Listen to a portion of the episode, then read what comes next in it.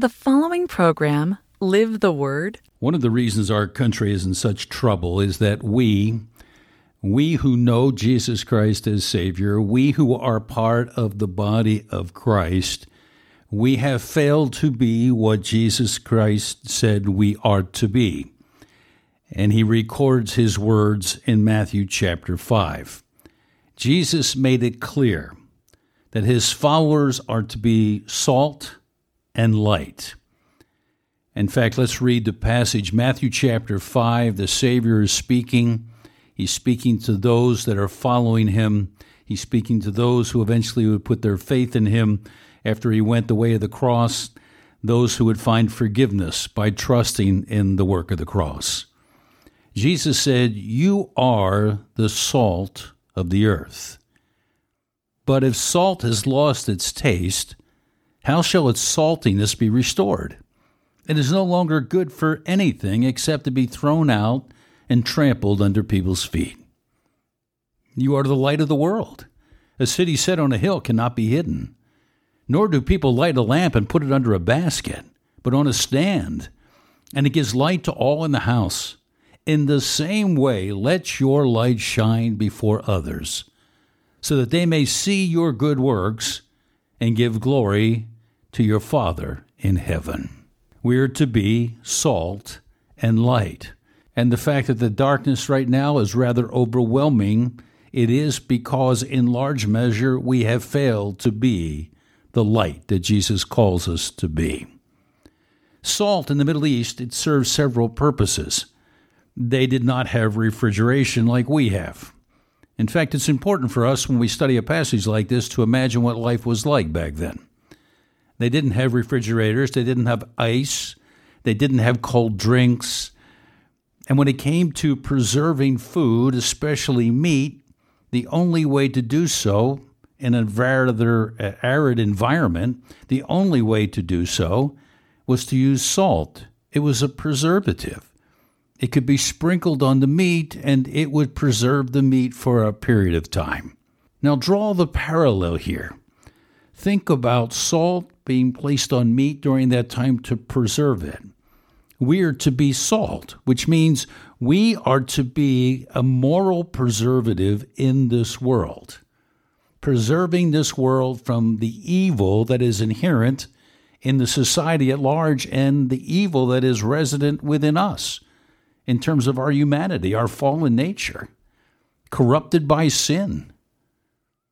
We read in Psalm 14, beginning of verse 2 The Lord looks down from heaven on the children of man to see if there is any who understand, who seek after God. Don't you think the Lord's looking down right now and asking that same question? He's looking down from heaven to see if there is anyone who understands. Is there anyone who seeks me? Our God would be saying. It goes on and says, They have all turned aside. Together they have become corrupt. There is none who does good, not even one. Now there are people that are still doing good, but the, the mass the masses are at this point turning to corruption. And then in verse 4 it says, Have they no knowledge? All the evildoers who eat up my people as they eat bread and do not call upon the Lord? We live in a day in which sin has corrupted the culture. And we are beginning to see the outworking of this and the dangers that come with it. But we are to be salt. We are to be like salt placed on meat that is decaying, that is rotting, to preserve it for a time. Uh, the second thing that salt was used for in that day was as a flavor enhancer, which it is today. And now, obviously, there are warnings in our day because it can impact your blood pressure and the like. And so you need to place some limitations on it. But salt is still something that a lot of people will turn to in order to enhance the flavor of a given food, especially a, a good steak or what have you.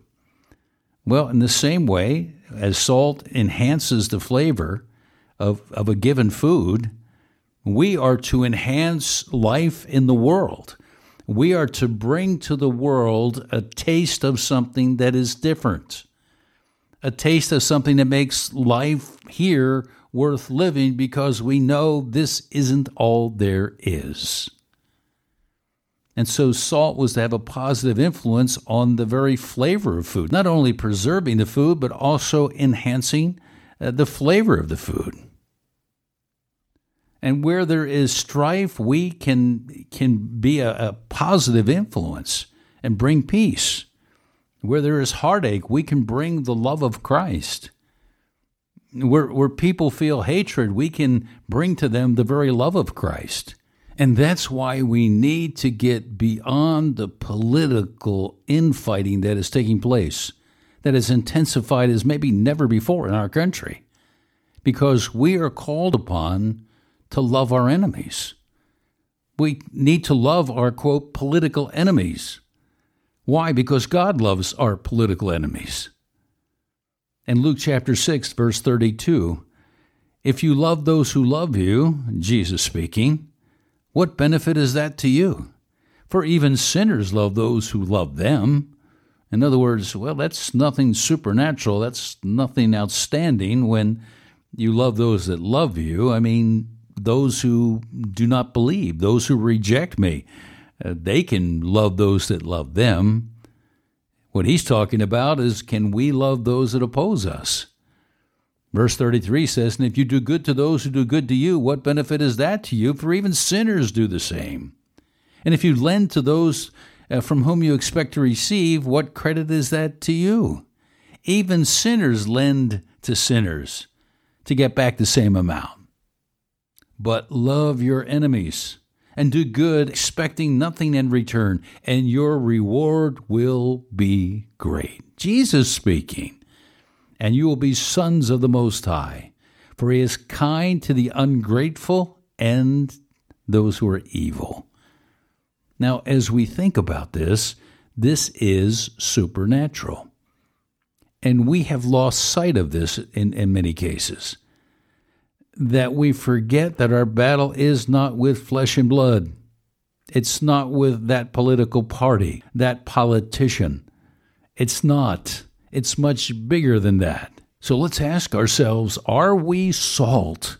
Are we a moral preservative in our world? And I do not think that we have done well here. Are we enhancing the flavor of life so that they want to taste and see that the Lord is good?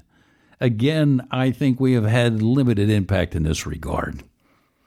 Have we lost our saltiness? We, the body of Christ, I think when you look at the history of the modern day church, we would have to sadly say yes, and we need to repent of that. We need to turn that around. We need to ask God to help us, especially as we see what is taking place in our country what has happened to the United States of America, once a beacon of light to the world.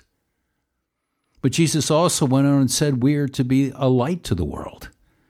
Another analogy our good works, the, the way that we live as we follow the Savior, these are to be a reflection of who He is.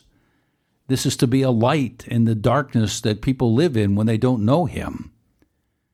We are the light of the world, and it's suggesting there aren't other lights. It's us or there's nothing. It's Him or there's nothing. And of course, the passage goes on and talks about if, if our light is hidden, it's put under a basket. By the way, in both cases, what we see here is the potential to fail to be what we have been called to be. Jesus said, if it loses its saltiness, in other words, the impact you expect someone who is likened to salt to have, well, there is the prospect. We are called to be salt, but we can fall short. We can fail. We can have a light, but we can have it hidden. We can even put it under a basket instead of on a lampstand where it gives light to all that are near the house. And then Jesus gives a command that this is what we need to be right now in the United States of America. In light of what is taking place as we head toward what might be the most important election in the history of our country, when he said that we are to let our light shine before men, that they may see our good works, and then glorify our Father who is in heaven, that they may join us at the cross. We have got to allow the light of the gospel, the good news, to shine through our lives.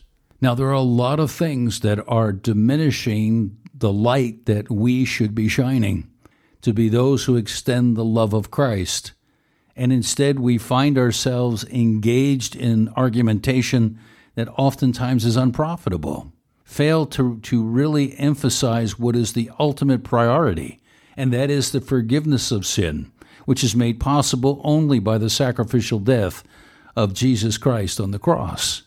So it's important for us to recognize what might stand in the way of our being salt and light in our world. Christians are to be different than the world. But sadly, so many of us have bought in. There is no distinction. There is no difference on a practical level. If someone looks the life of a believer and the life of an unbeliever, they see the same thing. They see that we too are simply living for comfort and convenience. And we fail to demonstrate the depths of our love for Jesus Christ. In Matthew chapter 9 and verse 15, the writer of the gospel suggests that saltiness can be lost specifically because of a lack of peace in relationships. In other words, we're not able to, to love one another in such a way as to reflect the very love of Christ to others. And so, for us to, to fall into that kind of a pattern where we can't even love one another, how can we love an unbelieving world that is classified as our enemy? then we've lost our saltiness. And so, as we approach this election, we should keep in mind that the Lord Jesus Christ has called us to be salt, a moral preservative. We should vote in line with what biblical truth says is not only true, but right, correct, that which honors God that we are to be a moral preservative by taking every step we can to preserve the culture by sprinkling the reality of who Christ is in the midst of all that we do and all that we say. And we are to be a light, a light in an ever increasingly dark world, a light that allows people to come to it in order to find out what life is really all about. And what life is really all about is coming to know Jesus Christ as Savior, then living for Him, and then upon taking that last breath, we depart to be with Him. So let's ask the Lord to help us even at this moment, to show us any way that we're not salt and light, that we might repent of it, but that we ask the Lord to, to allow us the privilege of representing Him, His Word, His truth to a dying world and to a country in deep, deep danger.